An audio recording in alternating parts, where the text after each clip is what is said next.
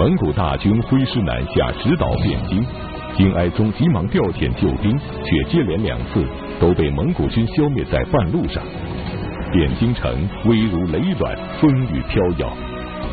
那么，面对来势汹汹的蒙古大军，孤立无援的金哀宗将如何带领金国军民守住汴京城？而昔日强悍的大金国又将面临哪些磨难呢？历史高级讲师袁腾飞为您带来大型历史系列节目《腾飞五千年》，塞北三朝至今，请继续收看第二十一集《困守危城》。上一讲呢，咱们讲蒙古大汗窝阔台接受了金国降将的建议，绕道北上，兜击金国，所以蒙古大军呢，兵分三路，直奔金国腹地杀将过来。眼看这个蒙古兵到，金国的宰执大臣们呢，就给皇上出主意，说蒙古人千里来袭，人困马乏，我们只要让河南州郡坚壁清野。要求老百姓把粮食都烧掉，房子也烧掉，把水井都填埋，让蒙古人没得住、没得吃、没得喝。这样的话呢，蒙古人就会退兵。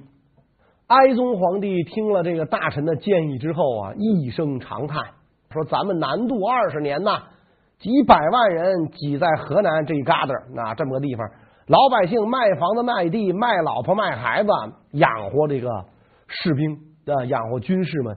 现在敌人来了。”啊，我们不能跟敌人打仗，还要让老百姓毁房子毁地，这太说不过去了。就算是京城保下来，我也没脸去见百姓。就光留一座京城，何以为国呀？啊，我也没脸见百姓。既然这样，存亡有天命，我宁可亡国，不负百姓。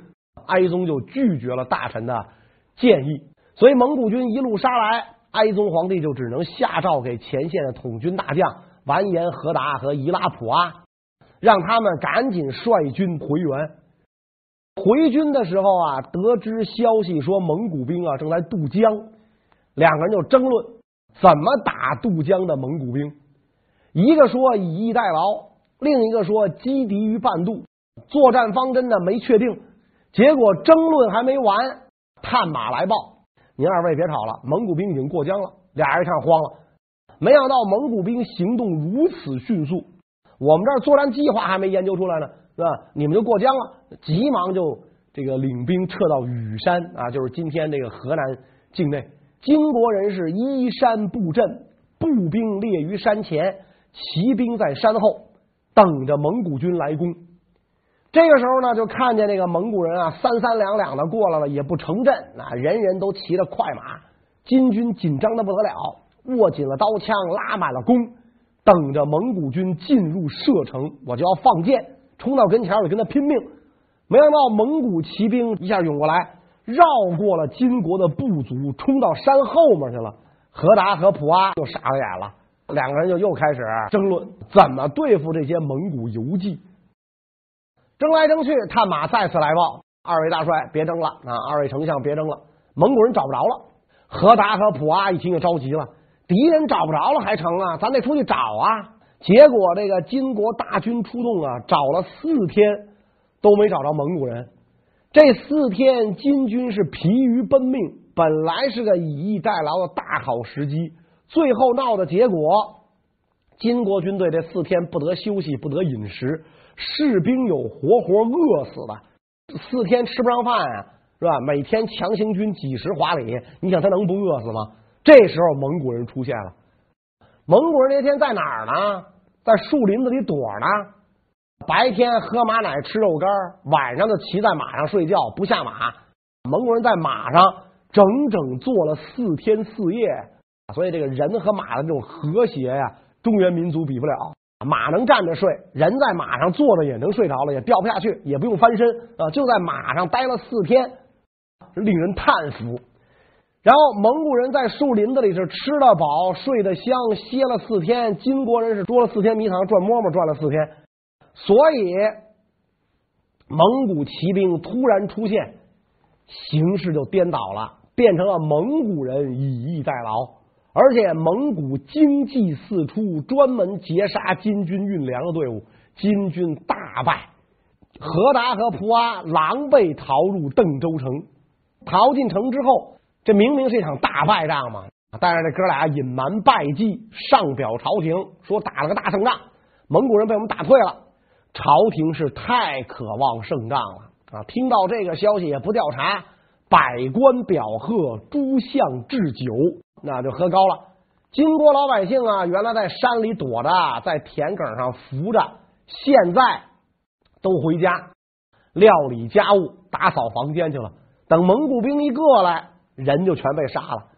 埋的粮食，老百姓藏的粮食，老百姓回家都给挖出来扛着了吗？带回家去了吗？蒙古兵一来，全让蒙古兵扛走了。哀宗皇帝一看呐，就明白了，何达蒲阿是谎报战功啊，没能挡住蒙古人。蒙古人现在奔汴京来了。汴京是金国的都城，如果汴京城破，金国也将不复存在。所以，哀宗皇帝立即召集臣下商量如何保卫汴京城。然而，面对呼啸而来的蒙古大军，金国的大臣们却接连献出馊主意。那么，金国大臣究竟主张如何守城呢？而金国将士们的命运又将如何呢？这个时候，平章完颜白撒就出主意，说蒙古人打来啊，就是欺负咱们汴京防守空虚。咱们部队在外地，京师没有兵，所以我给您出个主意，咱沿着汴京城围一圈短堤，以水带兵，把黄河水引过来，在水堤外边形成一道天然护城河，这样的话就能够这个挡住蒙古兵了。皇上到这个时候啊，已经是大失方寸了，他毕竟没有在前线打过仗，不是马背天子。啊，因为他汉化太快嘛，一听完颜白撒这个主意，觉得太好了，赶紧去挖河。完颜白撒呀，是一个粗鄙不文的这么一个人，几乎目不识丁，就这么一个人。他没有想到什么呢？你挖黄河水，把汴京围一圈，就算蒙古人不打过来，这河水要是把汴京城泡上个一年，这汴京城还能要啊？那个时候的城墙啊，不是砖墙，是夯土筑成的。你说你拿水泡着它，你是挡蒙古人啊，你还是帮蒙古人啊？结果河还没挖完呢，蒙古人就冲过来了。蒙古人是骑兵，一冲就冲到这个城底下。这个马又能跳过短堤，人跳不过去；马能趟水，人游不过去，所以变成了什么呢？变成了蒙古人想来就来，金国人想出去不能出去，给困在这个城里边了。汴京城豪华壮丽，周长八十里，从后周世宗的时候就开始营建。金宣宗迁到这儿之后，权臣竖虎高齐，出馊主意，说这城墙八十里啊不好防守，在里边再修一个子城，八十里咱守不住。守四十里没问题，所以呢，又修了一个四十里的子城，花费巨亿，累死了很多老百姓。子城修起来之后，蒙古人打到外城了，大臣跟皇上建议说：“这个外城要不守啊，子城也守不住，所以还得守外城。等于这子城花了这么多钱，累死了这么多老百姓，白修了，还得守这外城，八十里周长的外城。”南京城内，凡是能拿得动刀枪的，都上城城墙，集中了四万士兵，外带两万这个精壮青年。八十里的城啊，六万人防守啊，甭说防守，就是跟城墙上站着，到处都是大空当，蒙古人随便从哪儿撕开一个口子就能冲进来。所以这汴京城此时是危若累卵。眼瞅着国都就要被敌人攻克，全部的希望在城外的援军，光靠汴京城是挡不住蒙古人了。所以皇帝下诏给何达普阿，全力驰援汴京。于是这个完颜和达和伊拉普阿率领金国最后的生力军十五万人马、两万骑兵、十三万步兵，从邓州出发驰援京师。三千蒙古骑兵在后边尾随，也不进攻，跟金军啊保持一段的这个距离。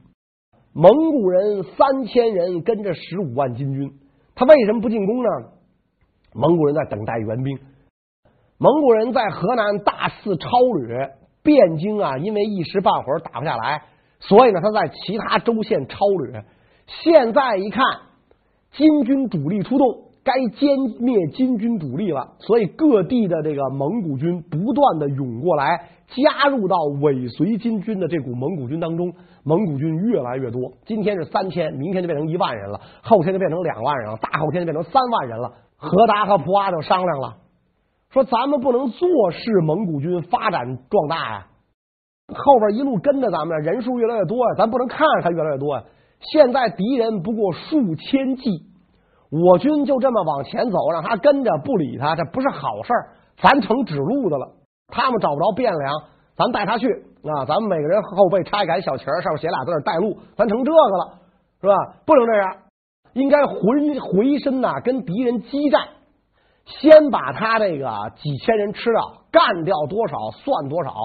于是呢，金国大军扎营，准备跟这个蒙古人干仗。金国一扎下营寨。蒙古人就发动进攻，你走的时候我就跟着你，你一歇下来我就骚扰你，敌驻我扰，敌疲我打。所以金国人刚把这帐篷当当当钉上，锅支起来，刚想休一会儿吃口饭，蒙古骑兵呼啸而来，十几万大军都觉得蒙古兵是奔自个儿来的，这帐篷就支不起来了，锅就踢翻了，先拔刀迎战吧。你迎战，蒙古兵跑没影了。你回过来想钉帐篷，想埋锅，他又来了，锅一踢翻，他又走了。所以如此这般几次下来，金军不得饮食休息。这个时候行至三峰山，离军州啊还有二十五里，天降大雪呀、暴雪成灾的那种感觉。士兵没吃上饭，没睡成觉，又渴又饿又困，懵懵懂懂，行军的过程当中都能睡着了。走着走着能睡着了，到这份儿，蒙古军这个时候从四面八方涌来，把十五万金军就包围了。蒙古兵是砍伐树木，筑制造路障，挡住金军去路。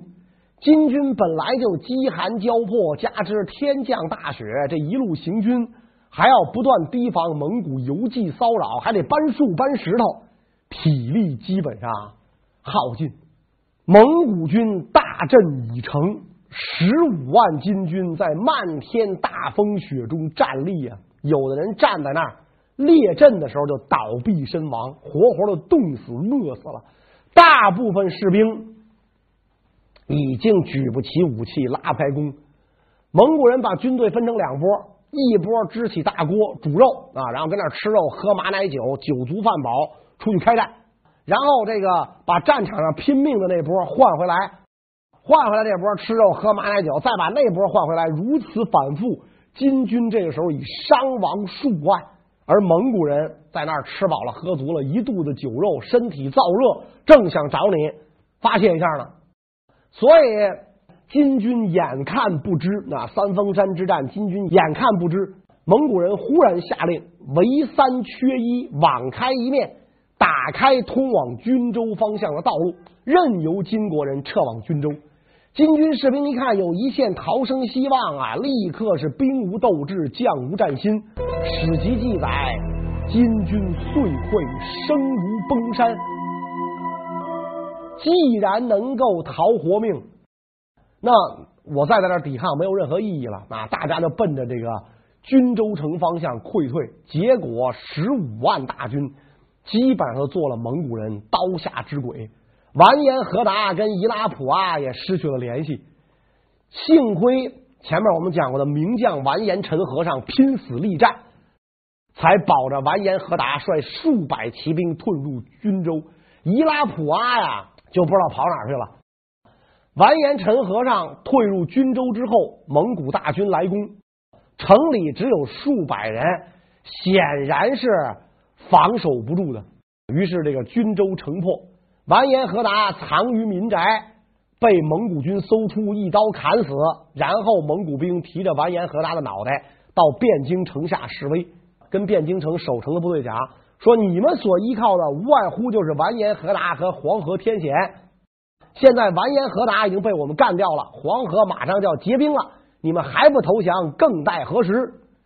所以这三峰山之战成为蒙古灭金的决定性战役，金国主力部队基本上损失殆尽。蒙古兵攻破均州之后，本来完颜陈和尚啊在隐蔽处藏匿，金国百姓也都知道陈和尚是我朝第一名将，大金复兴的希望就在这陈和尚身上，所以就把他藏匿起来，他是可以跑的。但是陈和尚一想，我万一要藏不住，蒙古兵搜我，我一抵抗被几个蒙古小兵砍死了，那我太冤了。中国古代的名将啊，早就有这么一句话。将在谋，不在勇。一个人赤手空拳，呃，包包括有兵刃在手，他也打不了多少人啊。赵子龙只是一个传说，谁也没看见他一个人能打多少人。所以敌人要是来个十七八个，我肯定挡不住。我要让这些个小兵把我砍死，就不能青史留名了，我就死的太冤了。朝廷也不知道，回头再给我弄一失踪，弄一失踪还好说，别再给我弄一叛国。所以我要死的光明磊落。啊！我生的伟大，死的光荣。于是，这个完颜陈和尚就从藏匿之处出来了。完颜陈和尚在大街上叫住一个蒙古兵，说：“哎，带我去见你们大帅啊！我是金国大将。”那蒙古兵一听，喜从天降，哇！我逮住一个金国大将，这玩意儿得值多少头牛啊？太好了！于是蒙古兵就带着完颜陈和尚去见这个主帅拖雷。完颜陈和尚见到拖雷之后，高声言道：“你们那些个什么赤老温、速不台。”全是我打败了，我就是完颜陈和尚，行不更名，坐不改姓啊！我如果死在乱军之中，怕别人说我有负于国家，所以我今日明白来死，希望天下人知道我的忠义。爷来了，蒙古军佩服，这是一条汉子，多爷们儿，所以劝他投降。你们金国大势已去，皇帝昏庸，宰相奸佞，是吧？你何必为这样的腐朽政权卖卖命呢？你赶紧弃暗投明，早日回到人民怀抱。完颜陈和尚破口大骂，誓死不降。蒙古军的这个凶残本性啊，就暴露出来了。劝你投降，投降了，咱就是哥们儿，安打；不降，大铁棍子上，把完颜陈和尚双腿打断。完颜陈和尚跪在地上，由破口大骂。蒙古军过来，用刀划开他的嘴啊，一直划到腮帮子为止。完颜陈和尚喷血痛骂，至死不屈。蒙古人也被完颜陈和尚感动了，把这个马奶酒啊倒在地上为他祝祷。好男子，他日再生，当令我得知。如果还有来世的话，咱们做朋友，做战友。完颜陈和尚壮烈殉国，慷慨赴难，国家危急存亡之秋，尽到了一个军人的本分。伊拉普阿呢，后来也被蒙古人俘虏了。这个人虽在军事上没有什么远略，一物再物，但气节可嘉，也是宁死不屈，杀身殉国。这样一来，汴京城啊，已经几乎是赤身裸体的暴露在了蒙古军的面前。在陕西，金国大的将图丹乌典手下还有兵马。皇帝下诏给图丹乌典，陕西不要了，赶紧撤入河南救援汴京。图丹乌典率十一万大军启程增援汴京，带着十多万斛军粮，装了三百艘大船，准备顺河而下。结果刚装了几船粮食，蒙古兵杀来，粮船被蒙古兵缴获，空船就跑了。因为这个蒙古兵是游骑，不是主力，很快被打退了。图丹乌典的要求，当地的百姓人扛马驮，驴担着，把粮食给我运到汴京去增援这个汴京。这个时候，金国潼关守将降猛，蒙古大军一杀过来，图丹乌点十一万人马是作鸟兽散。史籍记载：山路积雪，昼日冰释，泥沼尽境，随军妇女弃稚老幼，哀嚎迎路。十几万大军就灰飞烟灭了。当时那个下着大雪呀，山路积雪，第二天太阳一出来，雪一化就成泥了，所以泥淖尽境嘛，就没没到小腿儿。随军的老百姓把孩子、老人扔掉，哀嚎迎路，惨到这份儿上了。两路大军救援开封啊，全失败了。金国方面主将纷纷战死，两路援军全部覆灭，而蒙古大军却一路驰骋，直捣汴京，并采用极其残忍的方法攻城，汴京城危如累卵。那么，面对蒙古大军来袭，孤立无援的金哀宗会如何捍卫汴京城呢？蒙古人进攻汴京的总指挥是速不台，速不台下令。被俘的金国男女老幼悲土填湖。作品由评书吧网站搜集整理，请您继续收听。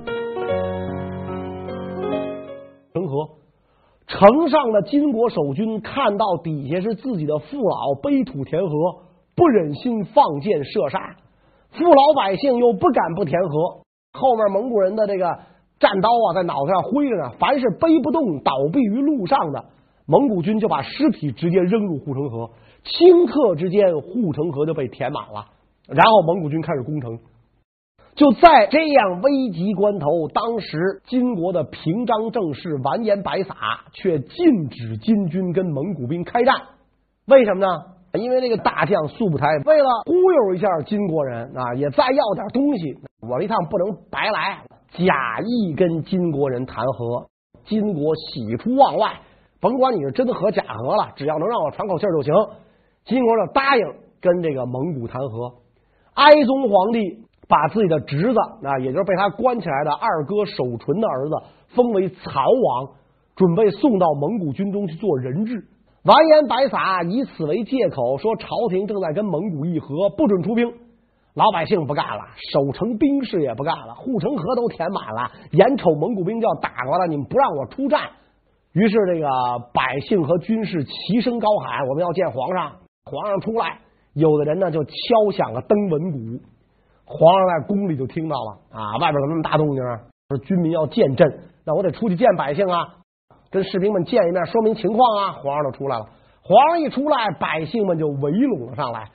危急关头，百姓也顾不上君臣礼仪了。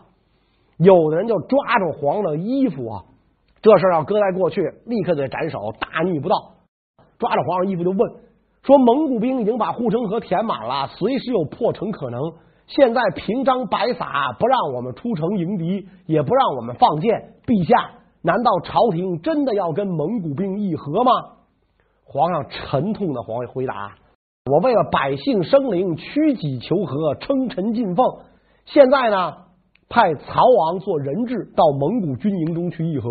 你们稍微忍耐忍耐，等曹王到了蒙古军中，如果蒙古兵还不退，你们再出战，跟蒙古兵啊玩命也还来得及。金哀宗为了保住汴京城，屈己求和，并愿意向蒙古人称臣进奉。那么，面对金哀宗的这番诚意，蒙古大军会退兵吗？蒙古人照样进攻，就是说，你交出人质来了，蒙古兵照样进攻。速不台说了，我没有接到大汗让我退兵的命令。蒙古传令可能都是口信儿，那你写字俺不认得，没接到大汗让我退兵的命令，继续猛烈进攻，就不退兵。蒙古破城之后，只有工匠可以留下来，因为他会做东西，有一技之长的人可以留下来。所以蒙古军中有很多工匠，尤其善造抛石机。火炮出现以前，古代最有杀伤力的武器就是抛石机。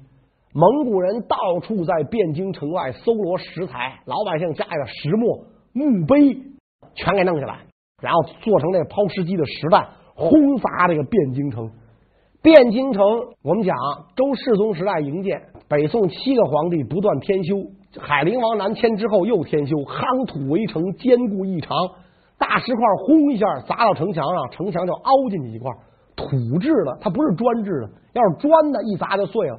土的非常受力，一砸凹进一块。石块呢，掉下来就掉下来了，掉不下来，嵌在这城墙上当城砖了。蒙古人一看啊，这个死活打不进去，这怎么办？有一个蒙古将领啊，就给这速不台出主意，挖地道，地面打不过去，咱挖地道，血地而进。蒙古人拿牛皮啊，就卷成桶，躲在牛皮桶里，城上射箭咱也不怕。然后呢，在地上走，地上走，挖地道，正对着这个城墙根儿开始挖。那么汴京城上的守军看到底下一条一条的牛皮桶，然后这个蒙古人躲在里边跟老鼠似的往这汴京城进攻，金军用火箭射这个牛皮桶，啊，把你连人带这个牛皮都炸成碎末。所以这个时候速不台束手无策，所有招都想尽了，整整十六个昼夜，汴京城就是攻不进去。蒙古军现在所能做的事儿，就只有挖开金哀宗母亲的坟墓，毁尸泄愤，刨坟。这个时候，速不台说了，说前一天是误会，接到我们大汗诏书，可以不打了，但是我有条件，我不能白来一趟，你得犒赏我，是吧？金国是只要蒙古军能退，给点钱认了。出牛羊美酒、金银财宝犒赏蒙古军，蒙古军稍退。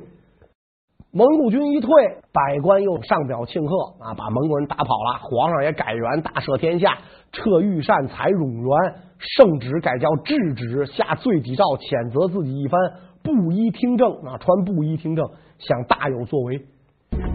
汴京城久攻不下，蒙古大军只好退兵，并再次与金国议和。那么这次蒙古大军真的打算与金国和平相处吗？而得以喘息的金哀宗又是否能够趁机恢复兵力呢？